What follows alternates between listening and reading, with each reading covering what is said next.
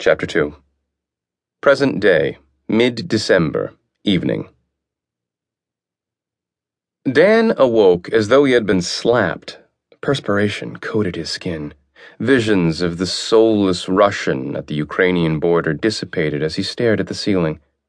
All he could remember of the Russian's face was the thick scar across his left eyebrow. The vivid memories had re-emerged in his dream after all this time. Dan wondered what had triggered their recall. Pavel's and Katya's deaths had haunted him for years, but gradually and through great effort, the memories had faded into the deep recesses of his mind. It had been a long time since he had thought about them. Miles away, yet right next to him, Laura slept soundly. Unless things changed, Dan changed, she would leave. A chasm had grown between them, not because she didn't love him, but because what they once had was no longer enough and he couldn't offer even that anymore. For reasons unknown to himself, he was becoming a shell of a person. He knew his deficiencies were their problem, but there was nothing he could do about it, and he had been honest from the beginning. He didn't think himself capable of and didn't want a long term commitment.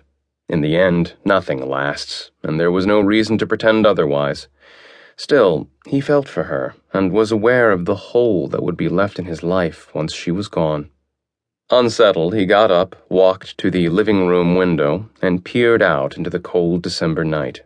Across Storrow Drive, where few cars traversed at this hour, Dan looked at the placid Charles River, with Boston to his right and Cambridge to the left.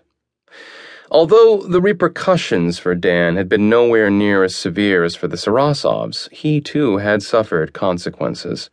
After an extensive investigation, it had been decided that Dan's unauthorized participation in a Moscow food bank while he waited to make arrangements to get the Sarasovs out, although motivated by noble intentions, had made him too visible and contributed to the failure of the mission.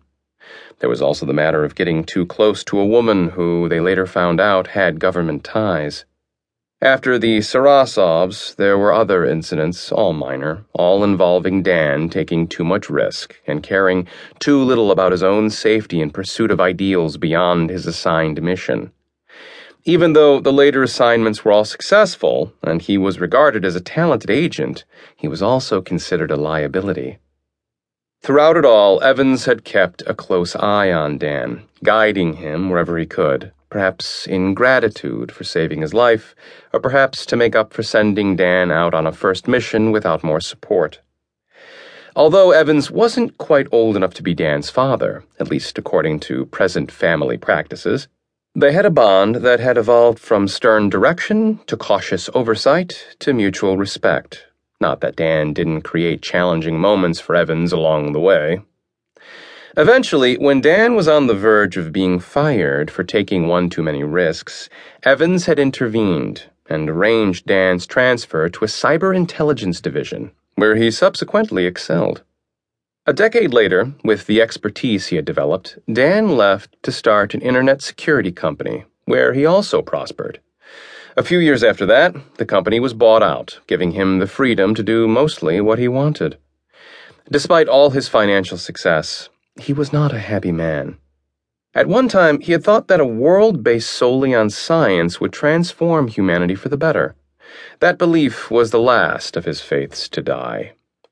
Turning his gaze toward Cambridge, he realized why he had thought of Pavel and his family.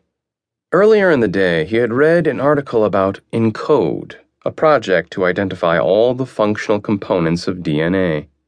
Though the author of the article didn't mean to imply anything supernatural, he had used the phrase book of life to describe DNA, almost the same way Pavel once implied.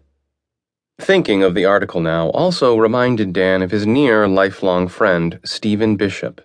It had been a long time since they had spoken, and longer still since it had been a good friendship.